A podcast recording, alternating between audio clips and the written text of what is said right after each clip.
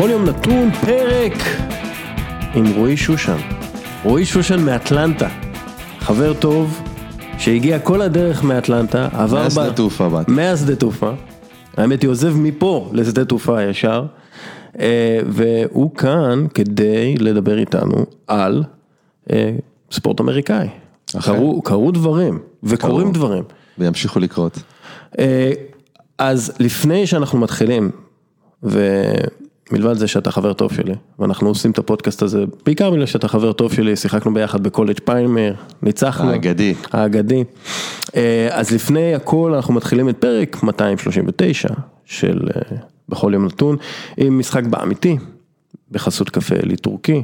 אני נותן לך שני נתונים, אחד באמיתי, אחד לא באמיתי, שושן. וואי וואי כמה לחץ. ואתה צריך להגיד לי מה באמיתי ומה לא באמיתי. יאללה. עכשיו בדרך כלל אני מאתגר,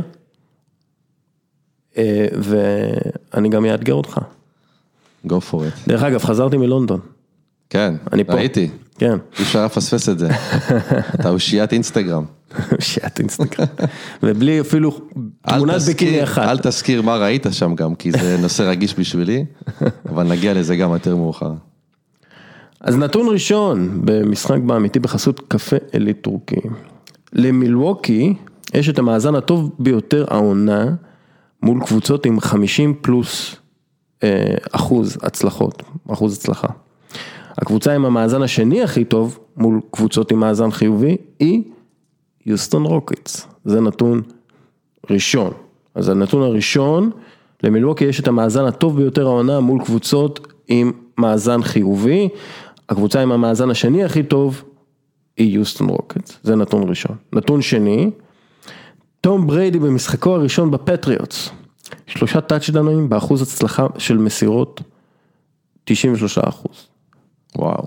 אז, נתון ראשון מילווקי, נתון שני תום בריידי במשחקו הראשון בפטריוטס, שלושה טאצ'דאונים באחוז הצלחה של 93 אחוז. אז מה באמיתי ומה לא באמיתי, רועי שושן. וואו, התקלת. תראה, בתור אחד שרואה המון NBA, ואני גם רואה את יוסטון לא מעט, אני מנסה לחשוב אה, את הקבוצות שהם ניצחו, ועם כמה אחוזים הם היו באותו זמן. ניצחו קבוצות של 50 פלוס, אגב, אתה מעריך את זה שהבאתי קבוצה שלך. כמובן, וחכה, גם לך יש הפתעה עוד מעט. כן, או, אז, אה, ותום בריידי, אני יודע שאת המשחק הראשון שלו, באמת זה היה אה, לפני המון שנים קודם כל, אבל גם, יש לנו נתונים טובים, אבל אני מכיר אותך, ואתה לא סתם זרקת פה נתון על יוסטון, אבל גם מצד שני זה יכול להיות אה, מטעה, אבל אני אלך עם הלב, ואני אגיד שאני חושב שהנתון הראשון הוא באמיתי, והשני הוא לא באמיתי, בוא נראה.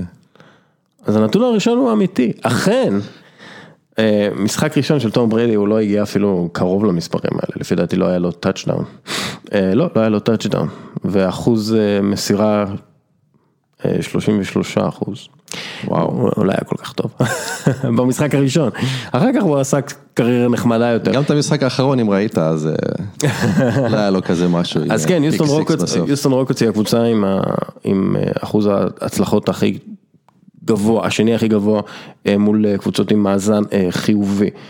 עכשיו, זה פינת באמיתי בחסות אה, קפה אז טורקי בוא, אם. כבר עושים אה, פינת באמיתי. אז יאללה, לי יש ועכשיו- פינת באמיתי, לך דסקל. או, נו, גם או. אני מכיר אותך המון זמן, ולכן אני אתן לך גם אה, שני נתונים, ואתה תגיד לי מה באמיתי ומה לא באמיתי. הופה, איך אני אוהב את ה... בחסות אה, קפה אלי טורקי.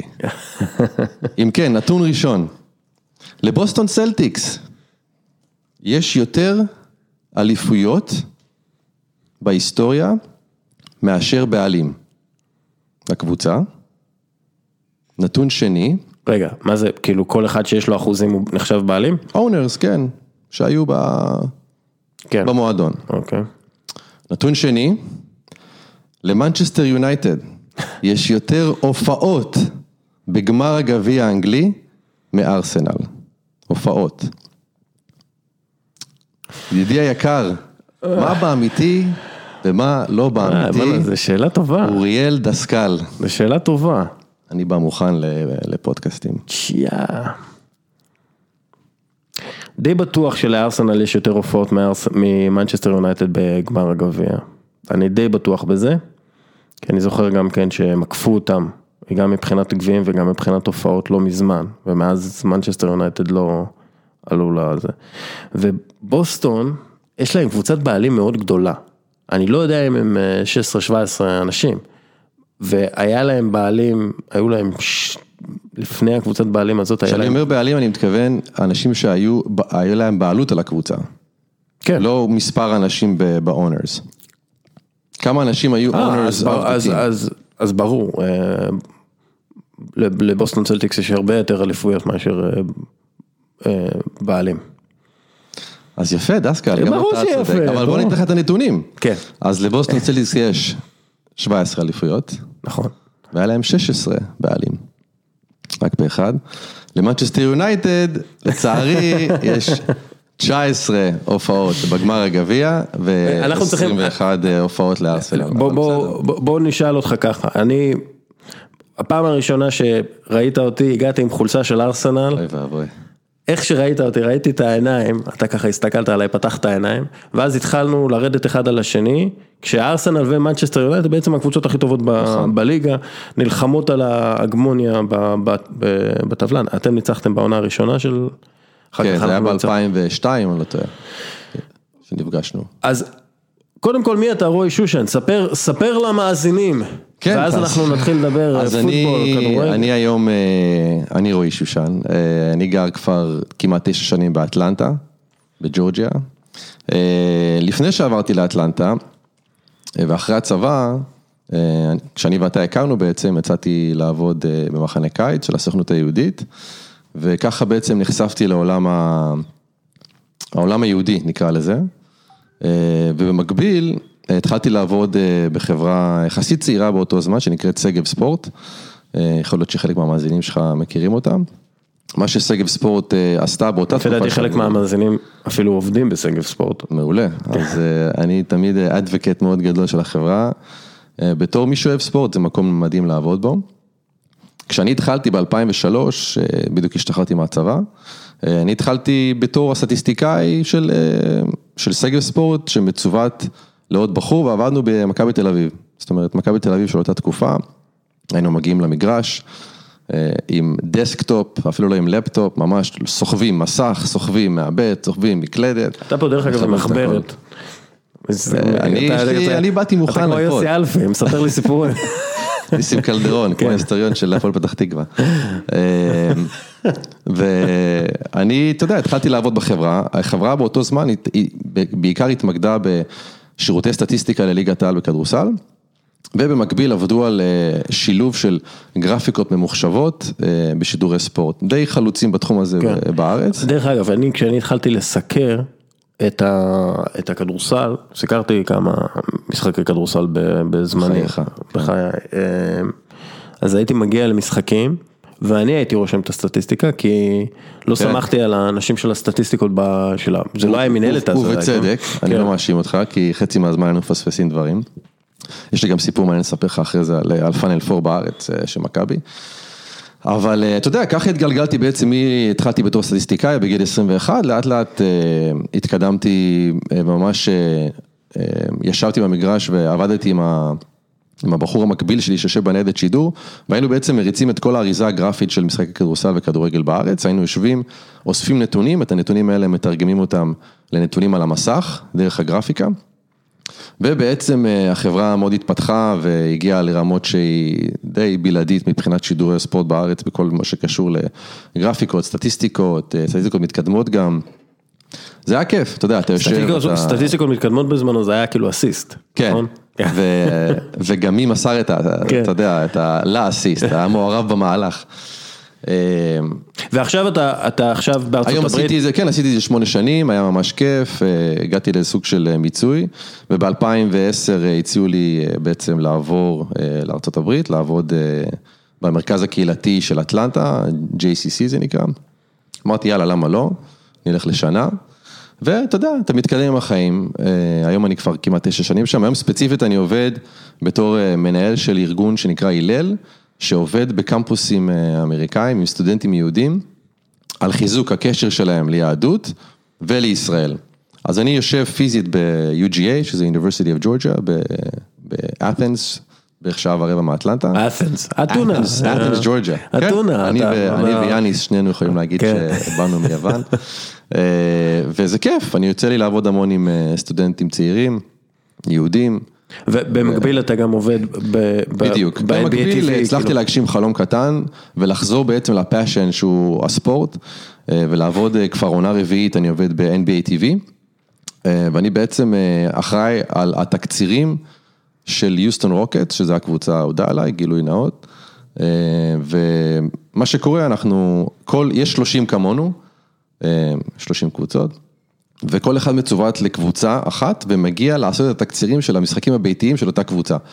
זאת אומרת, כל פעם שיוסטון משחקים בבית, אני מגיע לעבודה. מגיע לעבודה זה אומר, אה, מגיע לטרנר ברודקאסטינג באטלנטה, שזה איפה שכל האולפנים הכי גדולים היום של, של NBA on כן, TNT, אטלנטה זה-. זה מרכז תקשורתי ענק. בדיוק. זה hub גדול, הרבה מהשחקנים לשעבר גרים שם, הרבה מהאנשים שעובדים בטרנר גרים כבר באטלנטה. אתה ודומיניק ווילקינס, אה, קונים באותו, כן, באותו מכולת. באותו קרוגר, אותו פאבליקס. אה, האמת שראיתי את סטיב סמית פעם אחת, אה, אתה יודע, כזה באיזה Sunday, הלך, כנראה האישה שלחה אותו להביא כמה גבינות. השחקן הכי אפור כן, בתולדות הליגה. פשוט אין לו שום מה לתרום. עם השם הכי אפור, סטיב כן. סמית. טוב כאילו- שלא קראו לו ג'ו דו. כן, ג'ון דו. וזהו, אז אני מגיע לשידור בעצם שעה לפני, אה, מקבל פיד וידאו של, של הקבוצה הביתית, ושזה יוסטון במקרה הזה כמובן, ומתחיל אה, to log all, all the events שקורים שם בעצם, אני, כל דבר שקורה בפרי גיים ובמשחק עצמו, אנחנו עושים לזה לוגינג, זאת אומרת, אה, בודקים באיזה שנייה ודקה זה קרה, ואז יושבים עם העורך וידאו בעצם לייצר תקציר, רוב התקצירים הם בערך 90 שניות עד שתי דקות, פלוס מינוס, וזה בעצם לספר את סיפור המשחק. עכשיו, כמו שאתה יודע, יש המון אה, חברות ישראליות שעושות את התהליך הזה בצורה אוטומטית. אה, חלק מהם גם דיברתם עליהם פה בפוד. וזה מאוד מעניין איך התעשייה הזאת משתנה ממשהו שהוא מאוד אנושי למשהו שהוא מאוד אה, ממוחשב, בשביל להמשיך ולייצר תוכן מאוד מהר. כן, האינטליגנציה, ה-artificial intelligence ממש כאילו משתלטת על התחום הזה. כן. וזה, ורואים את ה... רואים את ה... איך...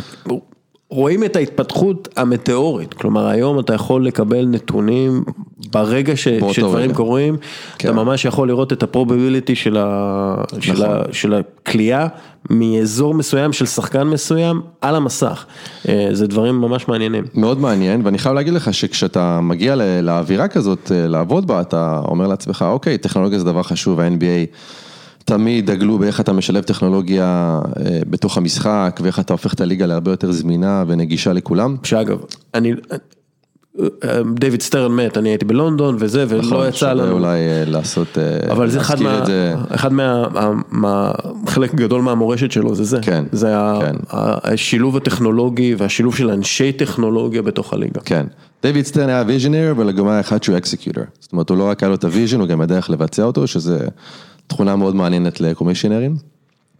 אה, אבל אתה יודע, אנחנו יושבים שם וחושבים, אוקיי, עוד שנה, שנתיים, כאילו, אנחנו בלי עבודה.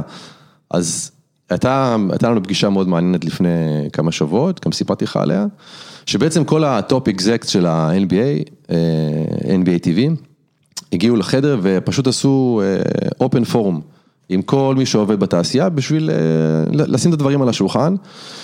ולהסביר בעצם לאן התהליך הזה אמור לקחת את, את, את מה שאנחנו עושים קדימה, את המוצר הזה שנקרא אה, NBA שמשודר לאנשים.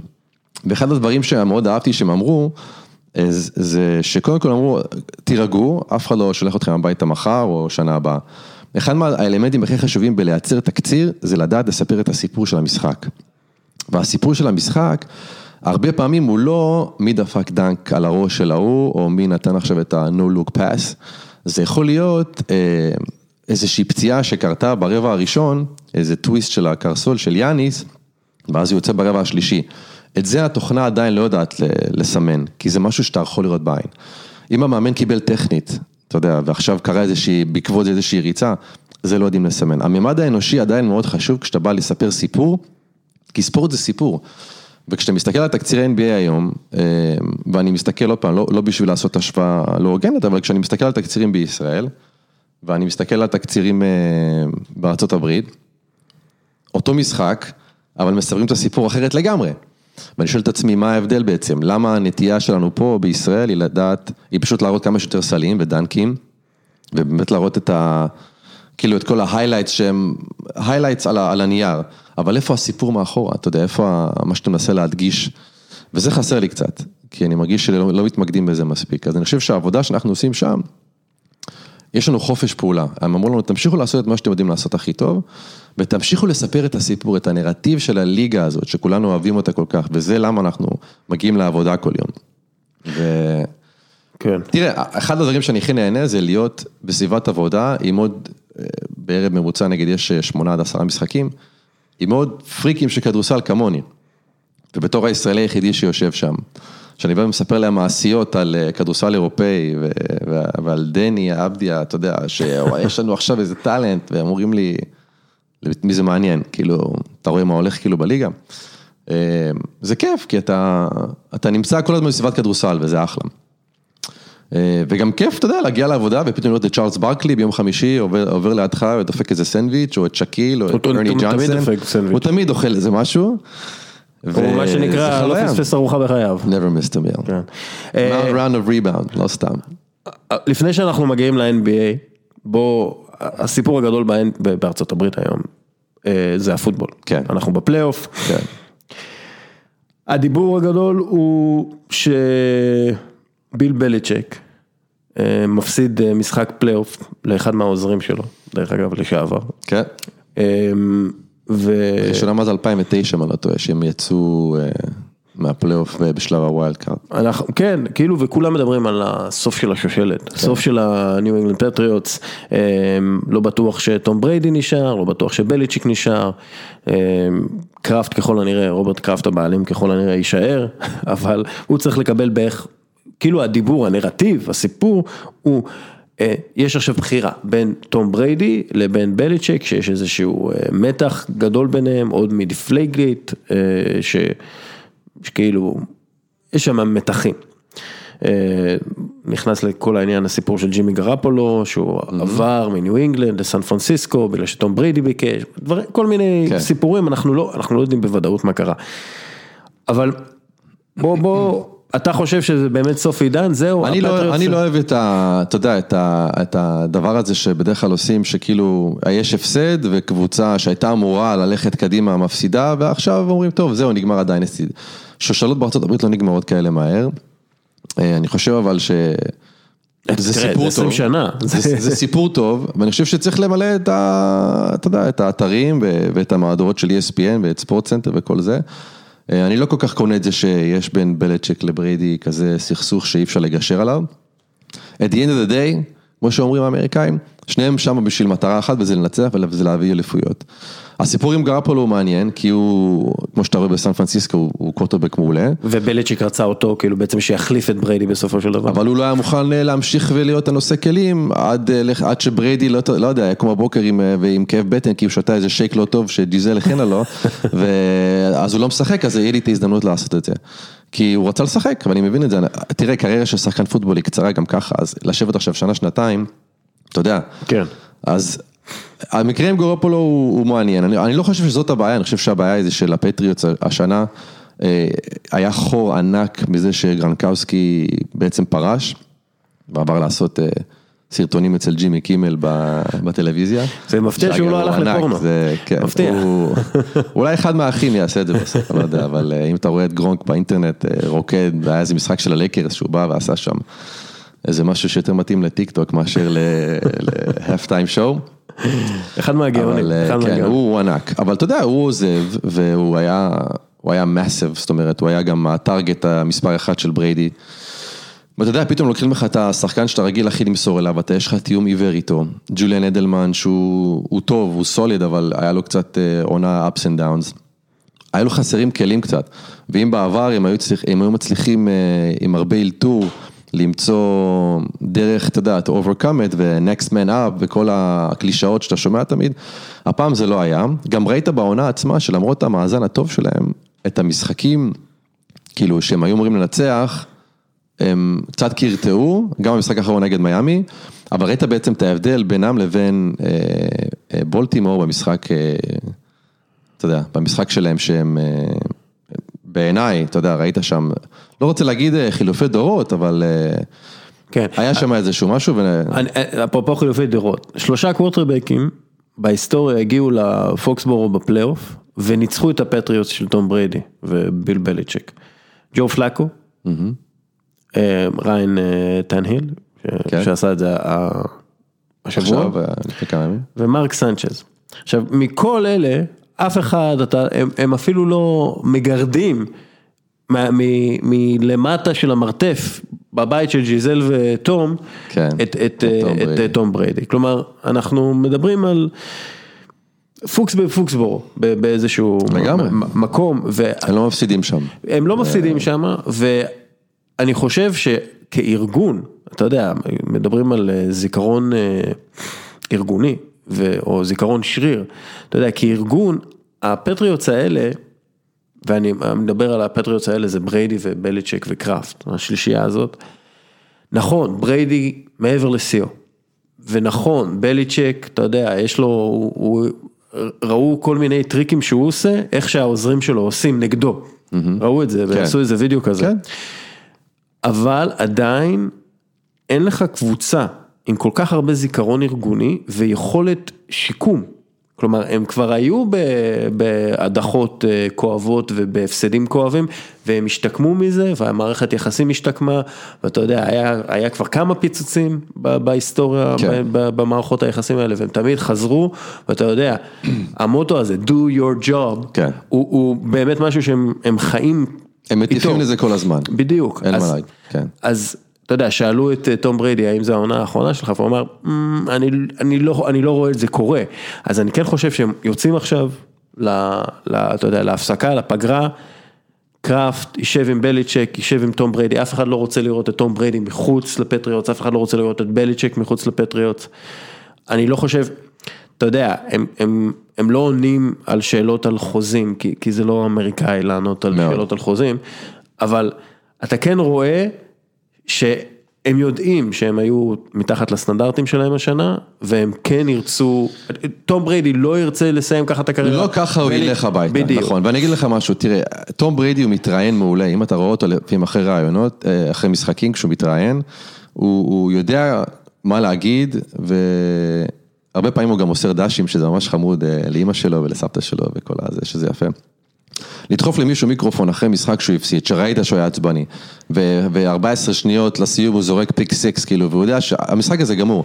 וכל העונה הזאת שדי ג'י.ג'ה, לדחוף לו מיקרופון, להגיד אותו, זו העונה האחרונה שלך. אני לא חושב שזה נכון, אני חושב שהוא ענה על זה יחסית אה, בצורה מאוד תום בריידית, אה, אבל אני לא חושב שככה הוא ירצה, אתה יודע, to ride after the sunset, כמו שאומרים. יש להם עוד מה למכור, הם לא קבוצה רעה, הם קבוצה שלא קרטעה במהלך העונה ואמרת, תקשיב, הם לא משהו, הם היו עדיין, הם היו עדיין מועמדים. הם צריכים טיפה, ככה, קיול מסוים, להביא עוד איזה כמה פיסס. לתום ברידי יש עוד מה למכור, הוא עדיין קוודרבק מדהים, אני לא רואה אותם, אני לא רואה את זה נגמר. לשאלתך, זה עוד לא גמור. ומה גם, הם מעצבנים כל כך הפטריוטס, והאוהדים כן. שלהם מעצבנים. האוהדים שמתל... אה, זה נגמר, אה, לא יהיה לי parade השנה, מה אני אעשה בפברואר, אין לי... אז, אז תירגעו, אוקיי, תירגעו, תנו למישהו אחר לזכות. אה, בוא נדבר אולי על המישהו האחר הזה, זאת אומרת, בדיוק, עכשיו אז מי- נשארת פה... מי, הפייבוריטית שלך ל... כי תראה, כן, תראה, כולם מדברים על, על בולטימור. אה, ולמר ג'קסון, כי למר ג'קסון הוא סיפור מדהים, כשאתה מסתכל על איפה הבן אדם הזה היה בתחילת העונה, זאת אומרת, בדרך כלל transition ים ב-NFL לוקחים זמן, זאת אומרת, אתה לוקח זמן לאנשים להיות מי שהם, זה לא קורה בעונה אחת, זה לא קורה בעונה שאף אחד לא סופר אותך, שאתה מגיע ואתה פתאום נהיה וואו, כאילו number one candidate for MVP, ו- ומוביל את הקבוצה שלך כמעט בכל אספקט, כולל בריצה, שזה זה פשוט לא קורה. אה, יש להם משחק יחסית על הנייר אה, קל, למרות שאין משחקים קלים, נגד הטייטנס. אה, אבל אתה יודע, זה די מעניין לחשוב שמבין כל הקווטרבקים שנשארו, אירון רוג'רס הוא היחידי שנחשב וטרן. אתה יודע, כן. שהוא באמת גם, אה, אם אני לא טועה, היחידי שבאמת הוא- זכה ו- בסופרבול. הוא ותום, כאילו, אתה יודע, הוא ותום בריידי זה בעצם שני הקוורטרבקים הכי טובים בשני העשורים האחרונים. כן, כן, קח את דרו בריס גם, כי דרו בריס גם, אה, גם לגמרי שם, וגם פייתון מנינג שהיה שם, אבל בוא נגיד עכשיו כשגם בריס בחוץ וגם אה, תום בריידי בחוץ, אירון רוג'רס הוא סוג של, אתה יודע, נושא את הלפיד במובן הזה של אה, אחרון הקווטרבקים מהדור ההוא, מהאסכולה ההיא, שיכול לאיים על התואר, כן, לגמרי. הוא ישחק נגד ראסל ווילסון, שזה תמיד משחק טוב. כן. אה, אל תשכח את פטריק מהומס שנמצא שם, שהוא הוא היה סוג של one hit wonder שנה שעברה, והשנה הוא נכנס, הפציעה קצת האטה אותו, אני חושב, אה, השנה, ויהיה מעניין לראות אותו נגד הטקסנס, שהם, אתה יודע, זה שני קווטרבקים explosives, גם דשון ג'קסון, אה, גם אה, אה, הקווטרבק של, של הטקסנס, דשון ווטסון. דשון ווטסון, סליחה, וגם פטריק מהומס. אתה יודע, שני חבר'ה כאלה שהם עושים הכל. כן. זה, זה run and gun כזה בפוטבול אבל. כן.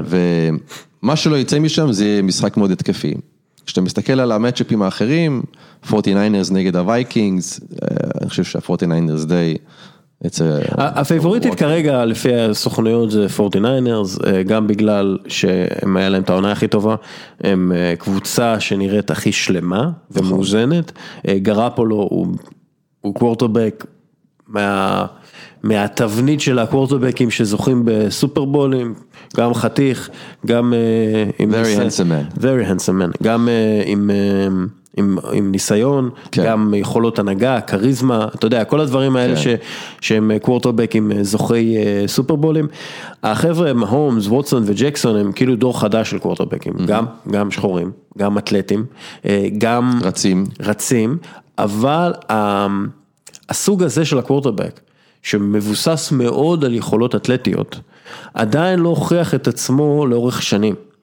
אה, אנחנו רגילים לראות קוורטרבקים מאוד אתלטיים, כמו אירון רוג'רס, שהיה אתלט על, אה, מתכנסים, אתה יודע, לתוך ה pocket ו- ועושים את העבודה משם ככל שהם מתבגרים. כן. ולכן הם תלויים הרבה יותר ב offensive line, ו... אבל נכון.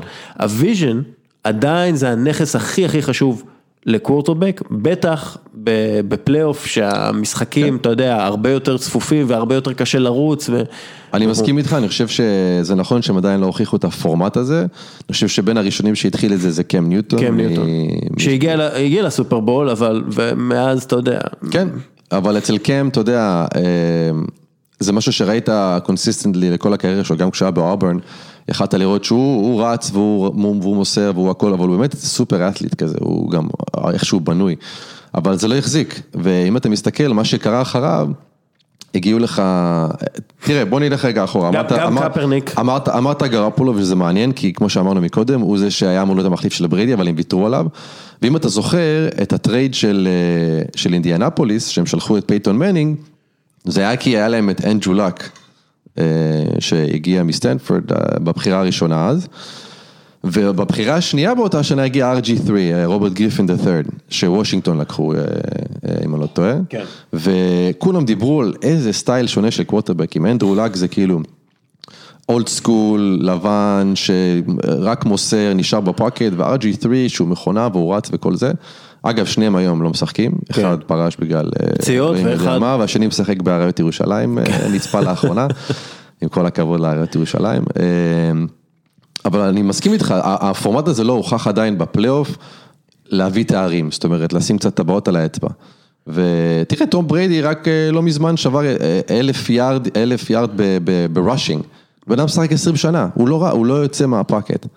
אז אתה יכול להתווכח מה עדיף ומה לא עדיף, אבל אני חושב שאתה תראה יותר אה, טרנד לכיוון הקווטרבקים האלה שעושים הכל. כן. של, של, אתה יודע, one stop shop, שאתה יכול לקחת אותו ואתה יכול להשתמש בו, אם אתה היום ה offensive coordinator, יש לך כל כך הרבה כלים רק עם הקווטרבק לעבוד, מה שפעם היה טוב, לך אחורה, שלוש צעדים, טה טה טה, תמסור. ו-make something happen.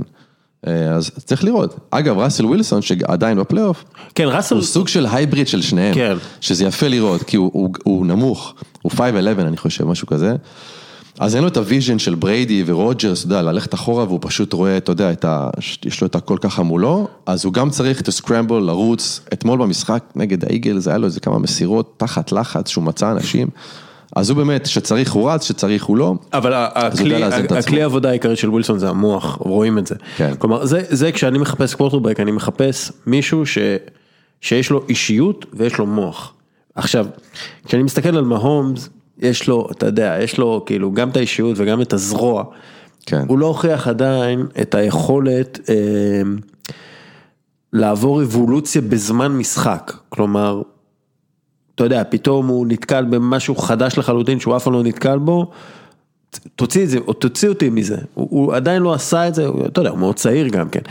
אמ, אל תשכח שהוא גם שיחק בייסבול אה, המון שנים. ו- ואתה גם רואה טיפה. את ההשפעה של הבייסבול על המשחק שלו, באיך שהוא מסתכל, באיך שהוא רואה, וגם איך שהוא זורק עם הזרוע הזאת שלו. כן, לא, אין ספק שהוא קוורטרבק נדיר, אבל כן. אני רוצה לראות את היציבות הזאת לאורך, כי השנה הוא ג'עג'ע קצת, אני רוצה לראות, פציעה, פציעה, זה אתה יודע, עוצר פצ- אותך, פצ- הקרסול זה, אתה יודע, בדיוק, אתה לא הפציעות, יכול לעמוד. הפציעות זה תמיד חלק מהמשחק, אז השאלה כן. אם אתה יודע, אתה פצוע אבל אתה עדיין יכול לתת 100% כקוורטרבק, כמו נגיד אירון רוג'רס שבמשך הרבה מאוד זמן היה משחק על אה, רגל אחת, כן, אה, זה גם, זה מה שעשה אותו השחקן עם המשכורת הכי גבוהה כן. ב-NFL, אבל תראה, גם פייטון מנינג חזר אחרי ניתוח מאוד קשה בצוואר, ולקח אליפות עם הברונקוס, זאת אומרת, איך אתה חוזר מפציעה, הוא לא פחות חשוב מ- מ- מהפציעה עצמה. כי- אגב, מי שחוזר מפציעה מאוד קשה זה ווטסון, דשון כן, ווטסון, שקרא את ה... בגיל מאוד צעיר. בגיל מאוד צעיר, קרא את הרצועה.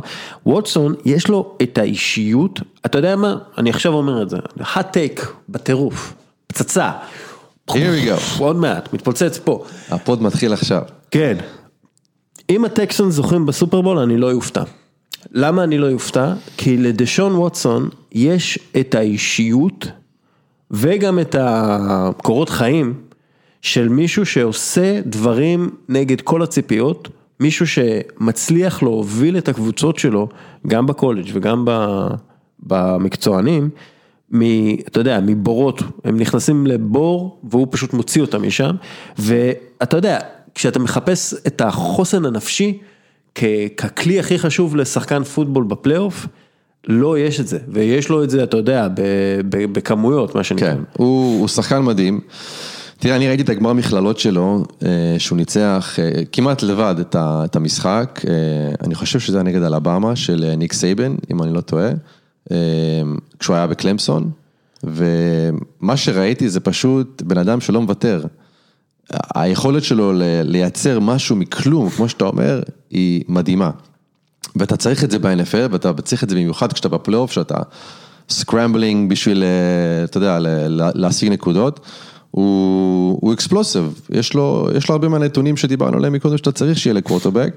השאלה זה באמת אם, יש, אם הקבוצה סביבו תהיה מספיק אה, חזקה, גם מנטלית וגם להתמודד עם מה שאחרים יזרקו עליהם.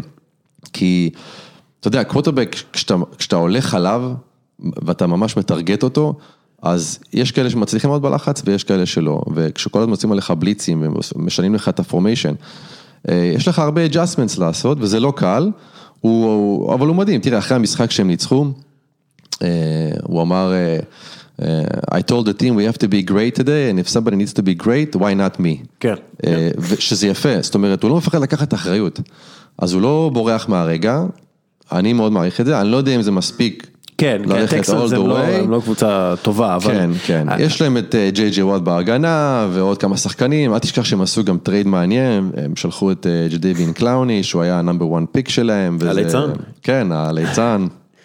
אגב, אה, באמיתי או לא באמיתי, אתה זוכר את, אה, את ה running back, ווריק דאן, שהיה בפלקונס, טמפה ביי, כן, הוא תרם בית למשפחה של דשון ווטסון. וואו. דשון ווטסון היה, אתה יודע, משפחה דתית אה, די ענייה, ודאן, דרך העמותות האלה שיש בארצות הברית, וואו. תרם זה. מדהים. אז אה, כן.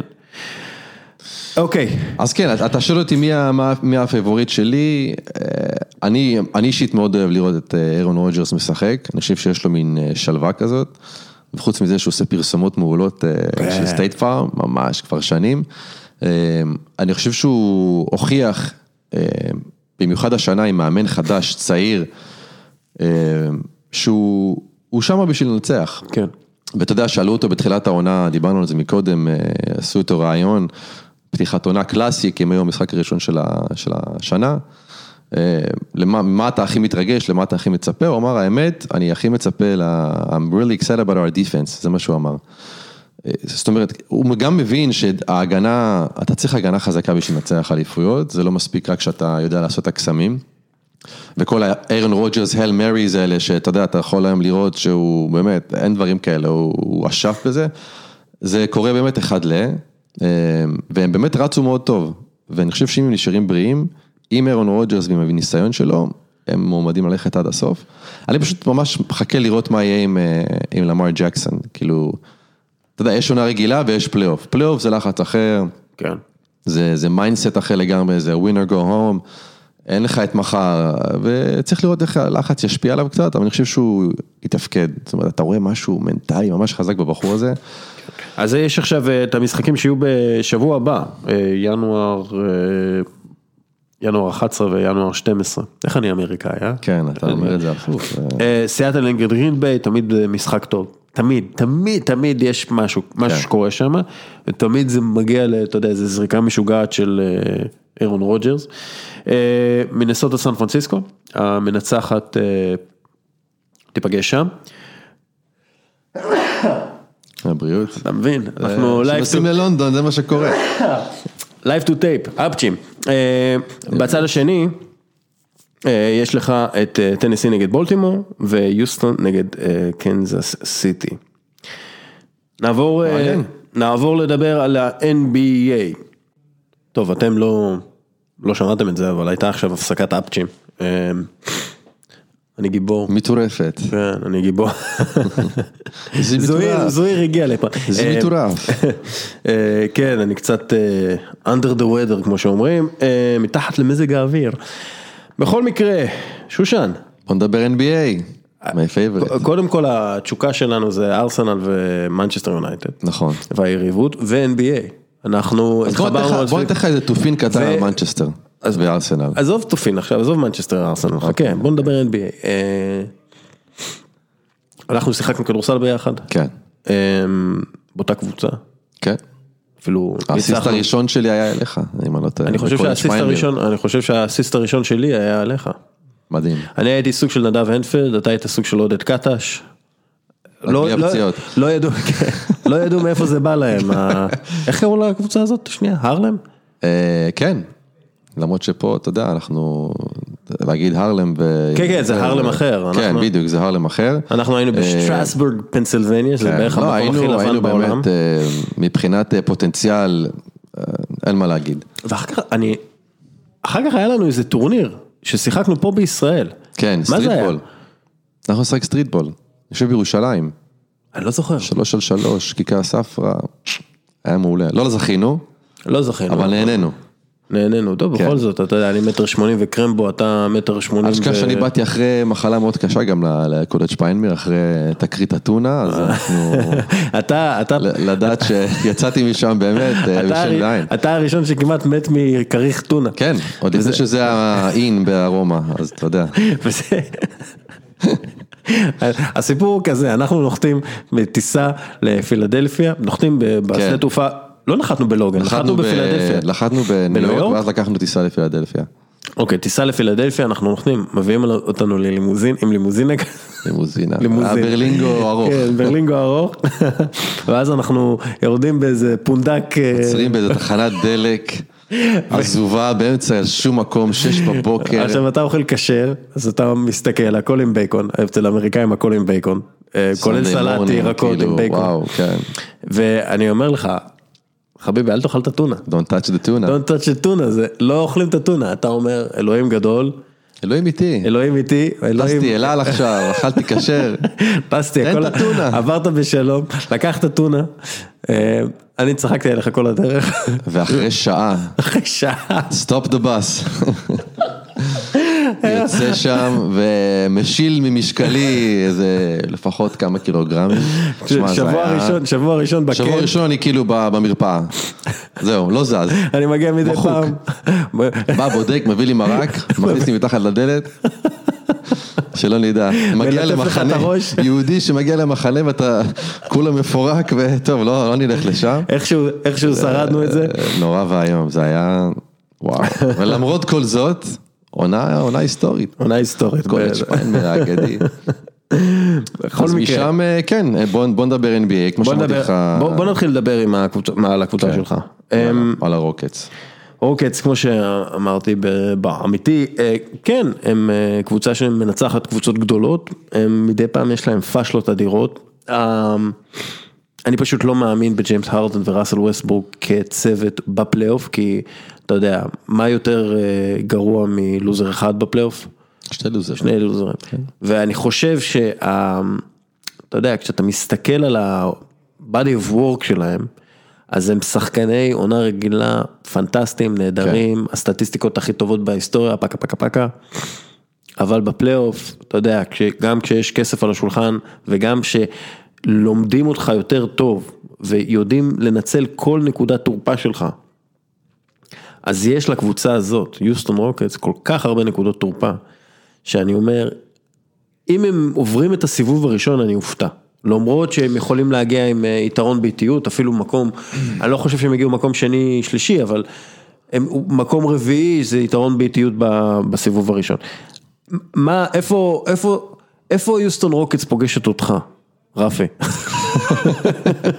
תראה, אני אוהד של הרוקטס עוד משנת 94, כי באותה שנה אה, התחלתי קצת לראות NBA, ובאותה שנה, כמו שכולנו יודעים, פרש הגדול מכולם. ואתה יודע, אתה צריך למצוא קבוצה, והתחלתי ב- לאהוד אותם אה, מאותה שנה שהם לקחו את האליפות הראשונה, ביחד עם אולג'ואן, שנה אחרי זה Back to Back. אה, אגב, ברכות אה, ל pod, אה, עם Back to Back זכיות של pod השנה, אז מזל טוב, כל הכבוד, קשה לי עוד לעשות Back to Back. אנחנו, עכשיו הולך על ה-3-peat. אנחנו הולכים על ה three-peat, כן. אחר כך אני אפרוש לבייסבול. זהו, אז אתה יודע, התחלתי לאהוד את הקבוצה אז, ודבר אחד שאני תמיד אוהב ביוסטון, ואני אתחיל בזה, הם תמיד, המועדון הזה תמיד competitive, זאת אומרת, הוא, הוא, כן. לא, הוא לא עושה tanking, הוא לא מנסה לבנות את עצמו מחדש דרך הדראפט, תמיד יש שם ניסיון להיות תחרותי ככל האפשר, זה התחיל אז מ... אגב, זה הכרחי בטקסס, כשאתה, שזה זה football state, כן? נכון. זה, אתה חייב להיות ב top of the game בשביל להיות רלוונטי בדיוק. בתוך השוק המקומי. נכון, ואתה רואה את זה עם סן אנטוניו ואתה רואה את זה גם עם דאלאס, שאתה יודע, עשו את זה. עכשיו תראה, יוסטון, עוד, אה, אמרתי לכם, מה-90's, מה mid 90's, שדברים. לא הלכו, הם עשו trade והביאו את צ'ארלס ברקלי וויתרו על כל הצעירים שלהם. כן. אתה יודע, כולל סם קסל ורוברט הורי וכל זה, זאת אומרת, לאורך ה-20 שנה האחרונות, תמיד ראית קבוצות, אה, טרייסי מגריידי ויאו מינג, אה, סטיב פרנסיס וקטינו מובלי וכל החבר'ה האלה, ועכשיו את ה- את הרן, ה- קטינו והרן מובלי. הזה שיש? להם עם אה, קטינו מובלי, לא חשבת בחיים שהוא יגיע להפרדה. אני לא חשבתי שאני אגיד את, אני לא. חשבתי שאני אשמע את זה בפודקאסט שלי. אז הנה, אה, כן. הנה, אתה רואה, בשביל זה הבאת אותי. אה, אז יש לך באמת, מה עם- בובי הקבוצה- סקוטי ברוקס. סקוטי טוקס. הנה, דיברנו על אה, לבנים שיכולים אה, וואי, אוקיי, אה, שאלה, שאלה למאזיני אה, כדורסל שלנו. ניסינו לבנות את החמישייה של הלבנים האמריקאים, לא הלבנים ב-NBA, הלבנים האמריקאים, וממש התקשינו למצוא חמישייה שהיא מנצחת את הפועל חולון, כאילו היה לנו, היה לנו ממש קשה. אז אה, אם, יאללה, רוצו, תשלחו לנו ודברו איתנו בקבוצה על זה. חמישיית הלבנים האמריקאים, גורדון היוורד שם, דורון הרוד בפנים לגמרי. ג'יי ג'יי דרידיק ג'יי וקייל, ג'יי יכול להיות שם, אתה. כל כך רוצה את אלכס קרוסו שם. אני חייב את אה, אלכס קרוסו. זה- בעיקרון התחלנו לדבר על אלכס קרוסו, בגלל זה, כן. בגלל זה אנחנו בכלל עושים את החמישייה, כן. שיהיה לו איפה, שיהיה לו מקום בחמישיית לך- הלבנים. תאר לעצמך זה אולסטאר, חמישיית שחורים, חמישיית לבנים, איזה טירוף זה, לא, זה, כן. כן, לא משנה. בוא נעשה אותו לא באטלנטה. גם, ששם זה מרטין לותר קינג עם כל ה... אז בכלל יהיה לך מעניין. כן. אה, הסמל של החמישיית לבנים זה יהיה כאילו אה, משולש לבן כזה עם עיניים, או טראמפ יבוא וישים את הכדור הראשון, ואז בכלל... אה, עם הצבעים של הקונפדרציה. לא יחזירו אותך לארצות הברית. טוב, יאללה, קדימה. יוסטון. אה, אז בקיצור, כמו שאני אומר, הם תמיד נשארים תחרותיים. מה שאתה רואה בשנים האחרונות זה, זה ניסיון לסחוט את הלימון הזה שנקרא ג'יימס הרדן עד הסוף. דרל מורי, ה-GM, לזכותו ייאמר שהוא לא מפחד לעשות מהלכים. וכשהיה צריך, הוא, הוא קודם כל הוא זיהה שהרדן הוא ה centerpiece, אז הוא בונה סביבו. אה, קלינט קפלה, אה, בזמנו, אני, מה שקרה בדראפט עם קלינט קפלה, הרי הוא נבחר, אה, הוא היה בשוויץ, הוא לא, אתה יודע, הוא הגיע שחקן מאוד צעיר, מאוד לא מנוסה. הסיבה שהם בחרו אותו מלכתחילה זה כי הם רצו לפנות מקום תחת ה salary cap, אז הם בחרו בחירות שהם לא יצטרכו לשלם הרבה כסף. ופתאום נהיה ממנו שחקן. אה, כל הקטע עם קריס פול, אתה יודע, טחנו את זה כבר, מה היה קורה אם הוא היה משחק במשחק ההוא עם ה hamstring ובלה בלה בלה בלה בלה, אולי הרוקטס היו עוברים את גולדן סטייט והכל היה נראה אחרת. אה, ועכשיו יש לך את הצוות הזה של ראסל ווסטברוק וג'יימס הרדן, אה, שאם אתה מסתכל על מה הם עשו שנה שעברה מבחינת קצב משחק ואיפה הם היום, קצב אחר לגמרי. הם, אני חושב, מקום שני, אם אני לא טועה, בקצב משחק, זאת אומרת, הם, הם כאילו עשו שינוי של 180, באיך שהם משחקים את המשחק הזה שנקרא כדורסל, עם אותו centerpiece שנקרא הרדן. אז מה זה אומר בעצם? שהרדן לא היה צריך לשנות את שיטת המשחק שלו יותר מדי, אלא הוא צריך פשוט להתאים את עצמו לשחקנים שסביבו, קרי ווסטברוק. אם אתה מסתכל על משחקים של יוסטון היום, הדרך לעצור אותם, ממה שאני ראיתי, זה לעשות אה, לחץ גבוה של שני שחקנים, כמעט בחצי מגרש כבר, על הרדן, מה שמאלץ אותו למסור את הכדור. עכשיו, יוסטון חיה ומתה על השלשות. אם השלשות נכנסות, אז הכל טוב, אז הם רצים וה, והקבוצה נראית מצוין, ואם לא, והם עושים 0 מ-24, כמו במשחק נגד גולדן סטייט השביעי, אז הם לא יגיעו לשום מקום. אני לא כך חושב שהרדן הוא הבעיה של הקבוצה, אני חושב שהשחקנים שה, המשלימים, בשבילם למצוא את ה flow של המשחק, שהכל תקוע, זה הבעיה.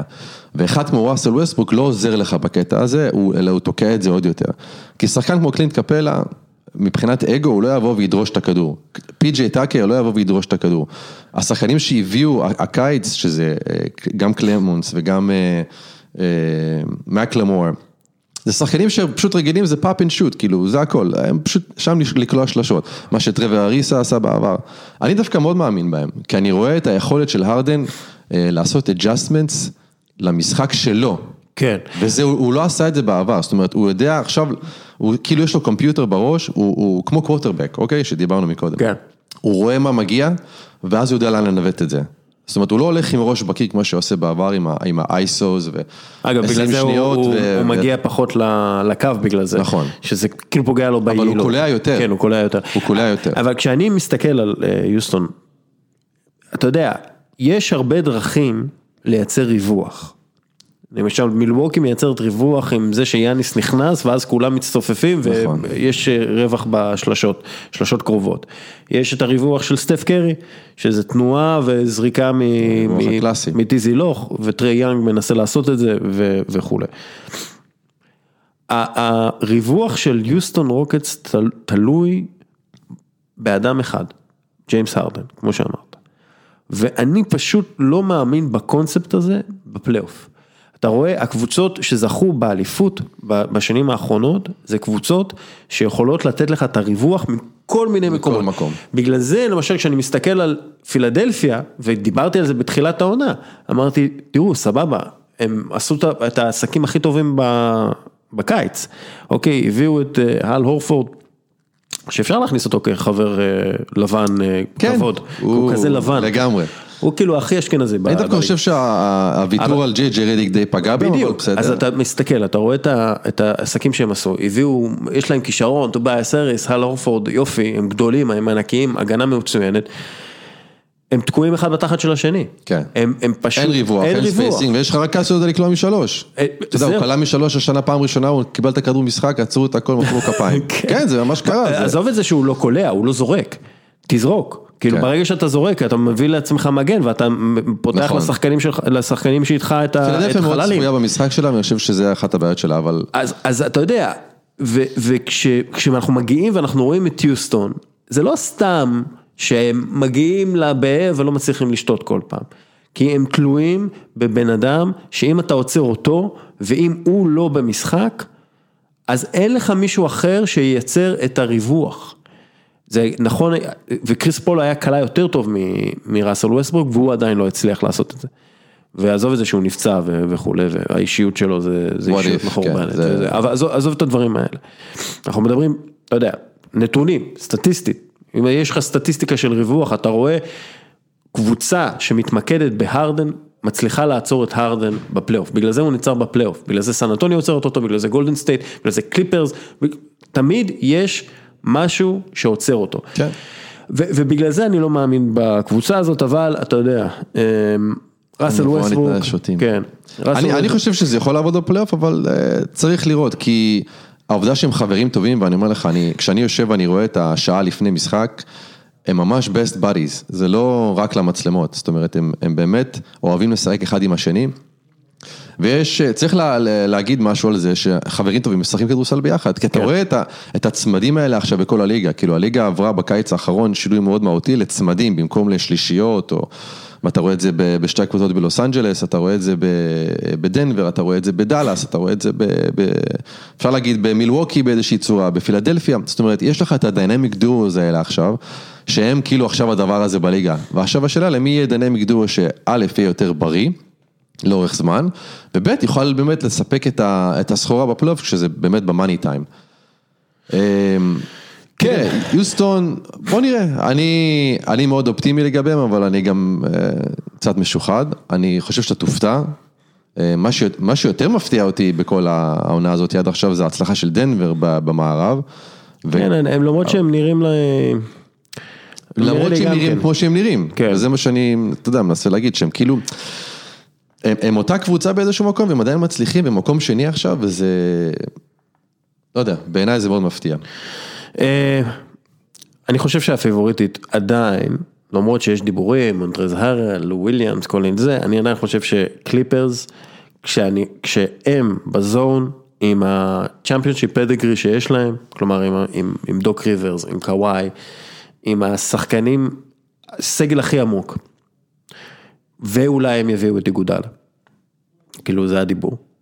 אני פשוט לא רואה אם הם נשארים בריאים, זה קבוצה שתיקח את האליפות ו... וזה זה לא ייראה לנו מפתיע בכלל שהם ייקחו לא, אליפות. זה לא יראה, אבל אתה רואה, פול ג'ורג' עוד פעם בחוץ, וקוואי הרי, אתה יודע, יש לו אישור מהרופא לא לשחק אה, יומיים רצוף, אה, כל הדבר הזה של ה load management. אתה יודע, בסופו של דבר גם אתה צריך לרוץ כקבוצה ביחד, וכשאתה יותר מדי משחקים לא משחק עם אותו lineup, אתה יודע, ורצים, ויש את החיבור הזה והכימיה הטבעית, זה יכול לפגוע בך. לא צריך לזלזל בדבר הזה, כי נגיד בטורונטו שנה שעברה, רק קוואי היה זה שהיה נח קצת, אבל כולם די היו, אתה יודע, שיחקו שם במין flow כזה ביחד. ופה אצל הקליפרס, הרבה פעמים אתה רואה שהם משחקים עם lineup ים שונים. לא נראה שהעונה הרגילה מעניינת אותם כל כך. כן, שזה, שאתה יודע, אתה יודע, שזה, ואתה מידרדר פתאום למקום חמש-שש, אז אתה יודע, יכול להיות שאתה כבר פוגש את הלייקרס בסיבוב השני, ולא מחכה להם בגמר המערב, ואז זה סיפור אחר, אתה יודע. כשאני פשוט מסתכל על זה, גם, גם אה, מונטרז הרל וגם לו וויליאמס מהספסל, זה, אתה יודע, זה, זה, זה צמד של, מדהים. של נקודות, אתה יודע, מהמיקרוגל. בדיוק, לו מהמיקרוגל. וויליאמס קוראים לו professional scorer בשדרים, זאת אומרת, הוא פשוט כזה. כן, ואתה יודע, זה עבד אה, בלי כוכבים, בלי ה star power בשנה שעברה, הם הצליחו להפתיע את כולם ולהגיע לאן, אה, שהם הגיעו. הגיעו לפלייאוף. הגיעו לפלייאוף. עשו אפילו קשיים לגולדן סטייט. כן. ופשוט עם קוואי ופול ג'ורג', אתה יודע, לך, לך תעשה סוויצ'ים בהגנה על הדבר כזה. זה לא רק זה, זה גם מו הרקלס שהגיע ונתן להם קצת יציבות, אתה יודע, ובאיזשהו מקום חיבר קצת דברים ביחד, כי בפורטלנד הוא גם היה שחקן כזה שאתה יודע, מגיע מהספסל ונותן את התרומה שלו, קצת שלשות, קצת חטיפות, קצת, אה, קצת אסיסטים. אתה יודע, בתור מי שמשחק פנטזי, אני מאוד אוהב את השחקן הזה, נותן לך לפחות שנה שעברה הרבה דברים. אני חושב שהיתרון הגדול שלהם באמת, כמו שאתה אומר, זה, יש להם מאמן שמבין מה זה לנצח, אה, נמצא בעסק הזה כבר הרבה זמן, אה, ויש להם שחקנים שהתאגדו ביחד בשביל המטרה הזאת. אה, אבל על- מהצד השני ואני- של ה- של העיר, נמצאת עוד קבוצה שזה מאוד מעניין אותה, ואגב, אני לא חושב שהם גמרו לעשות מהלכים, אבל איזה מהלכים הם יכולים לעשות קליפ? קהל קוזמה, לדוגמה, יכול להיות קהל on the קוזמה הוא. חוזה מאוד נמוך. כן, אבל אתה יודע, לשלם את ה- את ה- את tax זה לא משהו שנראה תראה, לי ימנע מהם. מבחינתי, אתה יודע, קרוסו נגד וויליאמס, מונטרז הרל, זה כאילו אני... זה no brainer, כן. זה- הריאליטי הכי טוב בטלוויזיה. אבל אתה יודע, בסופו של דבר, כשאתה מסתכל, אז לברון נותן עונה מדהימה. מד- מדהימה להוביל בגיל את הליגה 35. באסיסטים, כאילו זה... מה- אתה יודע, אנטוני דייוויס הוא אנטוני דייוויס, אבל... אתה יודע, לאנטוני דייוויס, אמרתי לך את זה ב... כשישבנו מקודם, הנתון המתקדם שאני הכי אוהב זה W. זה המדד שאני הכי אוהב. מה זה W? ווין. ניצחונות? וכשאני מסתכל אז כן, לברון ג'יימס, אתה יודע, אין, אין, אין עליו, אבל מה שמסביבו, אני לא יודע כמה, ניצ, כמה ניצחונות יש להם ב, בפלייאוף, לתת לחבר'ה שמסביבו. ו, וראיתי במשחקים שהלייקרס התקשו העונה, זה לברון ג'יימס נכנס, עושה את השטיק שלו, מוסר את זה החוצה למישהו שמחמיץ. ואני לא רואה את לייקרס מצליחה איכשהו להביא את ג'יי ג'י רדק או מישהו שהוא shooter שמאפשר... קייל קורבר, כן. או מישהו כזה שהוא רק שם בשביל לזרוק את השלשה. ו... כן, אתה יודע, אתה, אתה, בסופו של דבר אתה סומך על שחקנים מאוד בינוניים, עם שני שחקנים באמת פנטסטיים, שאחד מהם הוא שחקן שיש לו ניצחון פלייאוף בסדרה אחת. כאילו, אתה יודע, אז אתה אומר, אוקיי, אבל השני. הגיע לתשעה גמרים, והוא. אחד ה... אז. אתה יודע... הקבוצות הכי גדולים. אתה, אתה מסתכל אבל, לברון ג'יימס תמיד צריך סביבו את הקבוצה המאוזנת, יחסית. כלומר, היא מאוזנת ליכולות שלו.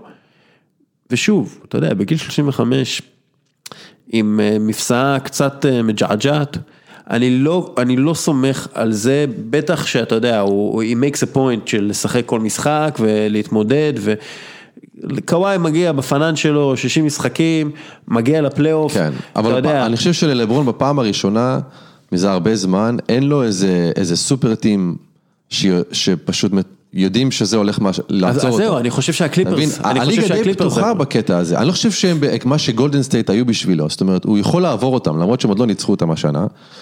אני חושב שהוא לא רואה אותם בתור אה, קבוצה בלתי עבירה, מה שהיה לו עם סטף ודורנט וקליי ודריימונד וכל זה. כשראיתי את המשחקים ביניהם, פשוט ראיתי קבוצה, כאילו הקליפרס, שזה תלוי בה. זה תלוי בה. הם, ההגנה שלהם יכולה להיות ההגנה הכי טובה, כן. וההתקפה שלהם יכולה להיות ההתקפה הכי טובה. לייקרס, הגנה מצוינת, שהם, שהם מתאמצים הכי הכי, הם מגיעים להגנה באמת טובה מאוד. אבל אתה יודע, אתה מסתכל על, הסווי, על, על מה שהקליפרס עשו ללייקרס במשחקים, אתה ראית, פתאום שמו את פול ג'ורג' על לברון ג'יימס, לברון ג'יימס מנסה לעצור את פול ג'ורג', הסוס הצעיר יותר, זה קשה, ואחר כך זה משפיע על ההתקפה. נכון. וזה אותו דבר עם קוואי, קוואי, מה שטוב ב... ב בקליפרס, שיש לך את שני הפליימייקרים האדירים האלה, ה swingmen, החבר'ה הקלעים האדירים, קוואי ופול ג'ורג', ויש לך שחקן שלישי שהוא אחד מהקלעים הכי טובים בעולם, שיכול להשיג לך נקודות משום דבר, כן. ויש לך את האופציה של מונטרז הרל וה pick and roll ים שלו וההוצאת אנטוני דייוויס החוצה, כלומר היתרון, ה matchup, זה עניין של matchup, ה matchup, המצ'אפים, זה לטובת הקליפרס, נכון. אה, טוב נראה איך הם אה, מסתדרים אה, אחד עם השני, טוב אנחנו לקראת סיום ככה, אמ, יש shit show בקליבלנד, כן, וזה לא דרו קרי. Not much love going around, כמו שאומרים. תגיד, אין, אין הרבה העברות עכשיו ב-NBA ואין הרבה טריידים, הרבה בגלל קיץ 2021 וקבוצות, מה שנקרא, שומרות את האבקת שריפה שלהם יבשה, כן.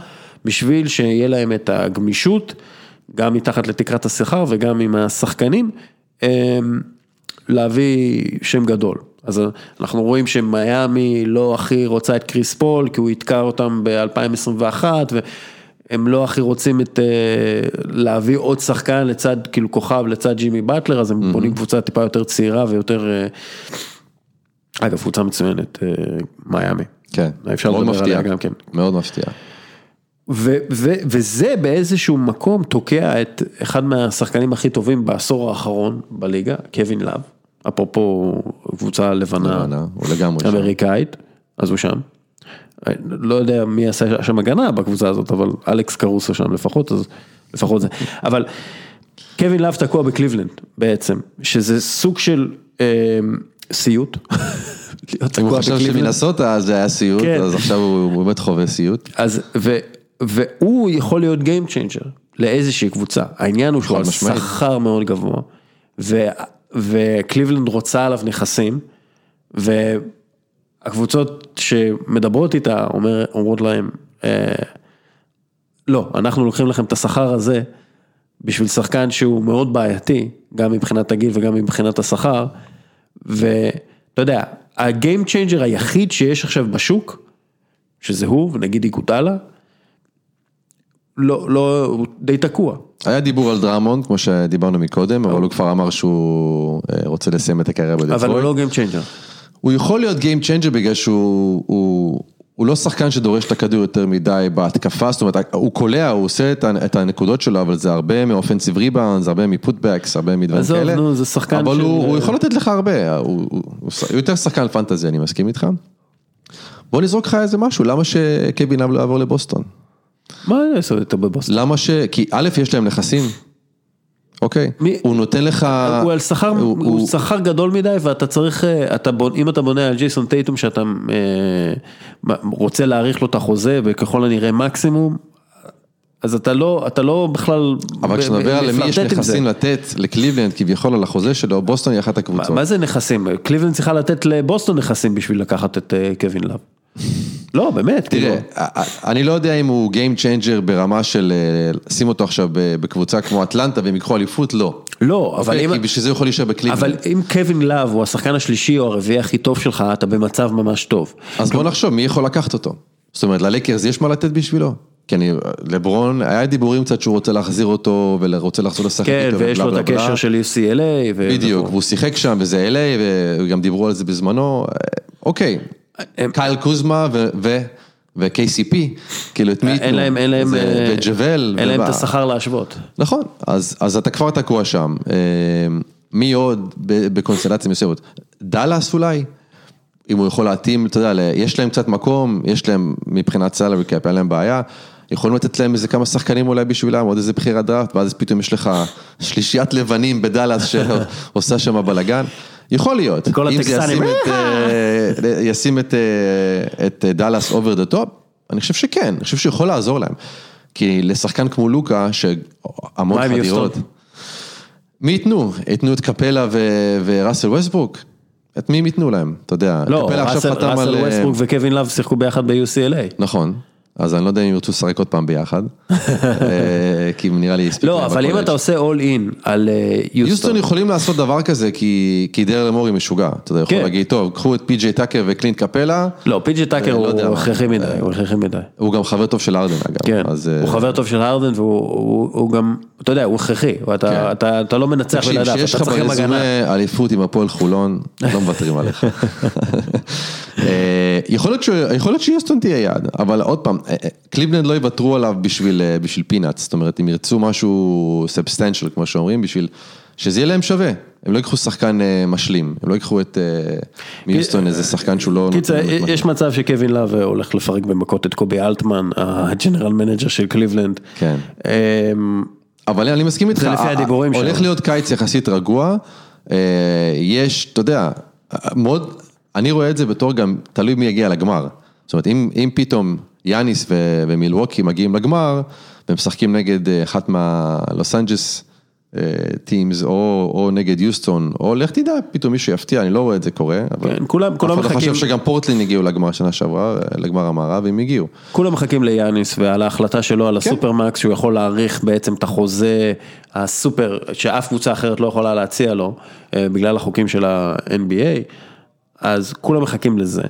אה, לראות מה קורה איתו, כי אם הוא אומר לא למילווקי, מילווקי תעשה trade הקיץ עליו. זה, זה עושה כדור שלג בכל הליגה. כן, כן. אבל אני אתן לך זווית מעניינת, משהו שחשבתי עליו אה, לפני שבאתי, על מי באמת עשה את ההשפעה הכי גדולה לעשור הקודם, ואתה לא תאמין, בעיניי זה זזה פצ'וליה, ואני אגיד לך למה, וואי וואי וואי. ואני אסביר לך את התיאוריה שלי. קודם כל עכשיו בא לי יין, יין. יין אה, גיאורגי מתוק, אבל כן. זזה פצ'וליה, אתה, אתה רק אומר את זה בגלל שפגשת אותו שם בגאורגיה או פגשתי אותו כן? בגיאורגיה בלי קשר, והאמת שהוא לא זה שאמר לי את התיאוריה, ואני אסביר לך מה אני חושב, זרום איתי רגע בקטע, אוקיי? משחק ראשון, בגמר המערב, זזה פצ'וליה אה, עולה לחסום את קוואי לנארד, קוואי לנארד נוחת על הרגל, לא טוב. מאותו רגע, מה קורה? קוואי בחוץ, סן אנטוניו מפסידים. עדיין השיא של סן אנטוניו די נגמר באותו רגע. קוואי יוצא החוצה, לא חוזר לשחק, אה, כל הריבים, אכלו לי, שתו לי, בלה בלה בלה, עובר ב trade. גולדן סטייט ממשיכים באותו שלב לנצח ולבנות את ה dynasty שלהם, אוקיי? ולרוץ עם, עם הקבוצה המטורפת שהייתה להם. קוואי בינתיים הולך, מפרק את סן אנטוניו, הולך לטורונטו, לוקח עם טורונטו אליפות ראשונה, ואז בעצם עוזב את טורונטו ובונה אולי dynasty חדש בקליפרס. כל זה לפי דעתי לא היה קורה אם זזה פצ'וליה לא בא ופוצע את קוואי לנארד במשחק הזה. כי לך תדע אם סן אנטוניו לא בעצם באים, מנצחים את המשחק, מנצחים את הסדרה, סן אנטוניו ממשיכים את מה שהיה להם, קוואי נשאר שם, בונים עליו, גולדן סטייט שאנחנו מכירים לא הייתה מתקיימת אולי, כי אולי היו עושים שם קצת reshuffling, ופתאום אתה רואה שכל ה... הרבה מהדברים שקרו, ה... אתה יודע, ה butterfly effect הזה שקרה, קרה בגלל זזה פצ'וליה וזה שהוא כל כך clumsy שפשוט נחת עליו וקוואי, אתה יודע, עשה twitch. איך אמר סטיב קר? This is my uh, version, I'm sticking to it. סבבה, זזה פצ'וליה, שחקן... זזה פצ'וליה, שחקן העשור של השנה שעברה. אתה יודע, פעם היה דיון אם לתת את ה-MVP לפייתון מנינג בעונה שהוא לא שיחק. ואמרו שהטיעון היה שזה the most valuable player, זה, זה, זה השחקן שבעצם לא, לא היה, אוקיי? ראו שבעונה לפני היה להם איזה 12-13 ניצחונות ובלעדיו הם היו אחד או שתיים. אז אמרו, ה-MVP צריך להיות פייתון מני, כי בלעדיו לא היה כלום. מן הסתם לא נתנו לו את זה, אבל... אתה יודע, אתה לא יכול לפעמים לדעת מאיפה יבוא לך... מה שנקרא מאוד מופרך, מאוד מופרך. מאוד מופרך, כן, אבל... עוד משהו, תקשיב, אני אוהב את זה, אתה הגעת יותר מוכן מרוב האורחים שלי. שני דברים אחרונים. ואנחנו עדיין עושים שכונה. על הגמר מכללות שהולך להיות. נכון. מכללות פוטבול. כן, מכללות פוטבול, ה college football, ב-13 לראשון, בניו אורלינס, בסופרדום שם. יהיה לך שתי קבוצות, זה בעצם קרב הנמרים, ה-LSU Tigers נגד הקלמסון Tigers. סיפור מאוד מעניין, שתי הקבוצות האלה באות אה, undefeated, כבר הם, הם בעצם 14-0, שתי הקבוצות, שזה מישהו צריך להפסיד מתישהו, וזה כנראה אה, יקרה ב-13 לראשון. אה, ואנחנו מדברים על LSU. שיש להם את הקוורטרבק העתידי. קוורטרבק מדהים, ג'ו בורו, שהוא projected number 1. ג'ו בורו, דרך אגב, הוא כאילו, הוא זה יוסף יוסף השואל. השואל, כן, המלווה, המלווה בריבית, איזה יהודי, כן. ג'ו בורו, רק בשביל לתת לך במשחק נגד אוקלהומה, בחצי גמר, אתה יודע, עכשיו שינו הרי את הפורמט של ה college football, זה הפעם היה רק שני משחק, משחק אחד, עכשיו יש חצי גמר, בעיניי זה צריך להיות אגב רבע גמר, אבל לא משנה. הוא עשה שבע טאצ'דאונים במחצית, סיים עם שמונה טוטל. זאת אומרת, בכל המשחק נגד אוקלאומה, הוא, הוא, היה לו שמונה טאצ'דאונים, שזה ארבע יותר מאל בנדי המפורסם בפולק היי, שעשה ארבע. וזה נתונים פסיכיים, זאת אומרת, זה שיא, שיא של, של המכללות, זה לא קרה מעולם. LSU דרסו את, את אלבמה במשחק שהיה להם, שבעצם בעונה הרגילה, אתה יודע, זה היה משחק מאוד גדול, ניק סייבן וכל הטה-טה-טה, ובעצם המשיכו הלאה, יש להם מאמן שאם אתה שומע אותו מדבר, יש לו קול deep voice כזה, הוא נראה כמו יותר כמו bad ass, כאילו רציני. אתה חייב לראות כאילו סרטונים שלו, איך שהוא מדבר, איזה בן אדם כאילו עישן טיים 20 שנה, והוא, וואו, איזה ריאות יש לו. מהצד השני יש לך את טרוור לורנס, שהוא מקלמסון, שהוא פרויקטד נאמבר 1 ב-2021, אוקיי? שני קווטרבקים באמת מצוינים, קלמסון מגיעה למשחק הזה, עם רצף הניצחונות הכי, הכי ארוך, כרגע 29 ניצחונות רצופים שיש להם, שזה יתחיל עוד מהעונה שעברה. כן, הולך להיות קרב אדיר, באמת, מבחינה התקפית קרב אדיר, גם בין שני מאמנים מאוד, מאוד שונים בתפיסות שלהם.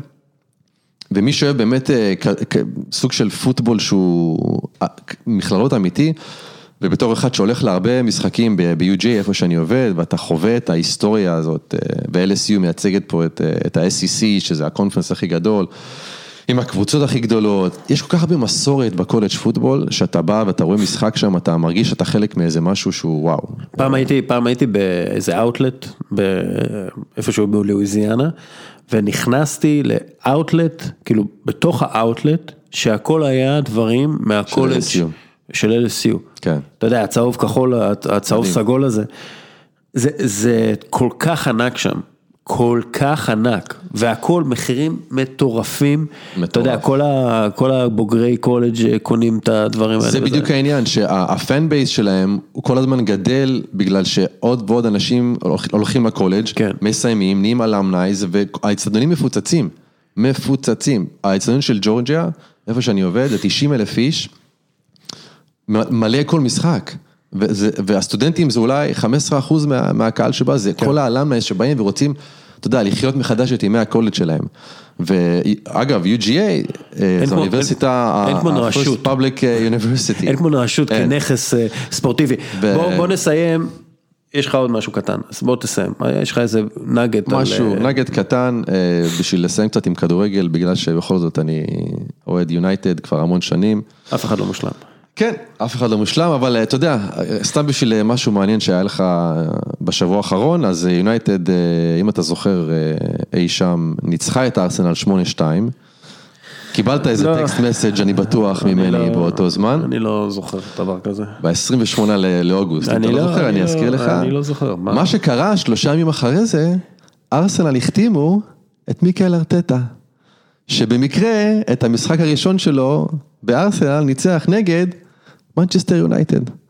אז יש פה איזה סגירת מעגל אני חושב אה, מעניינת, אני רוצה רק להגיד תודה לאסף רזניק שנתן לנו פה את הנתון המאוד מעניין הזה, אבל אה, אה, רזניק, ברכות על החתונה שתהיה כן, הוא יחזיק מעמד, נכון? כן. עד החתונה. הוא כן, היא לא בטוח, אז אנחנו נראה מה, מה קורה עם זה, אבל תראה, אני, אני מאוד אוהב ספורט, אני מאוד שמח שהזמנת אותי, אני באמת תודה רבה, אני, אני אוהב להקשיב לכם. אה, אתם עושים תוכן מדהים, מזל טוב על הזכייה בפעם השנייה.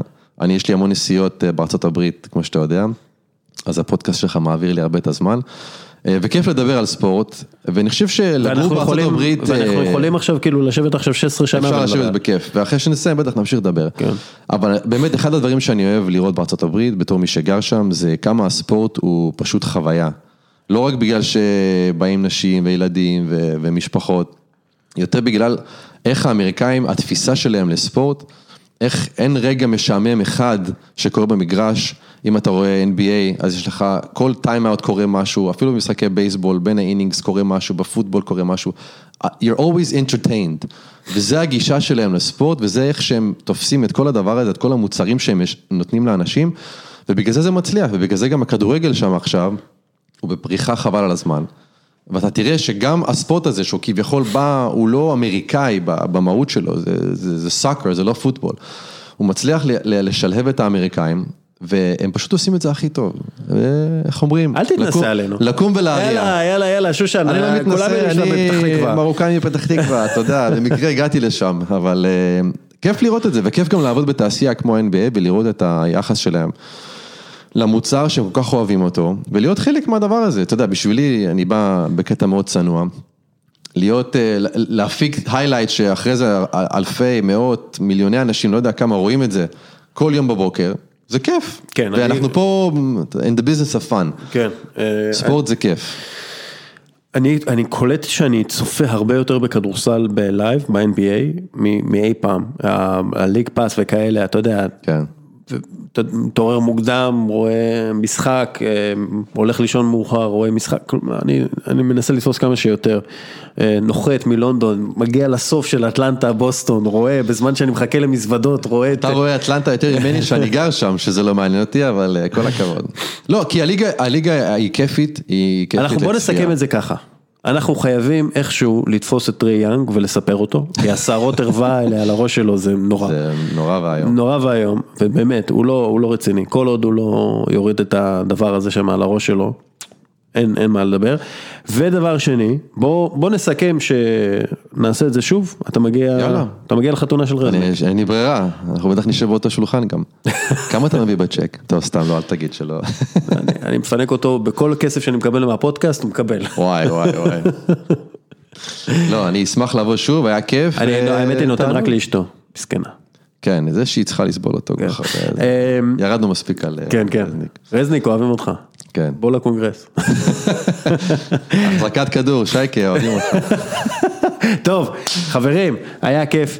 תודה לך רועי שושן, תודה רבה לך, אוריאל דסקל. אטלנטה, רועי שושן, אטלנטה. אה, תודה לכם, מאזינים יקרים שוב על זה שבחרתם בנו כפודקאסט השנה. תודה רבה לקפה טורקי עילית על החסות. תודה רבה ללשכת המסחר רודו ישראל על החסות לפירוט הפרק. ותודה רבה לך, מאזין יקר, שנשאר עד הסוף. יאללה, ביי.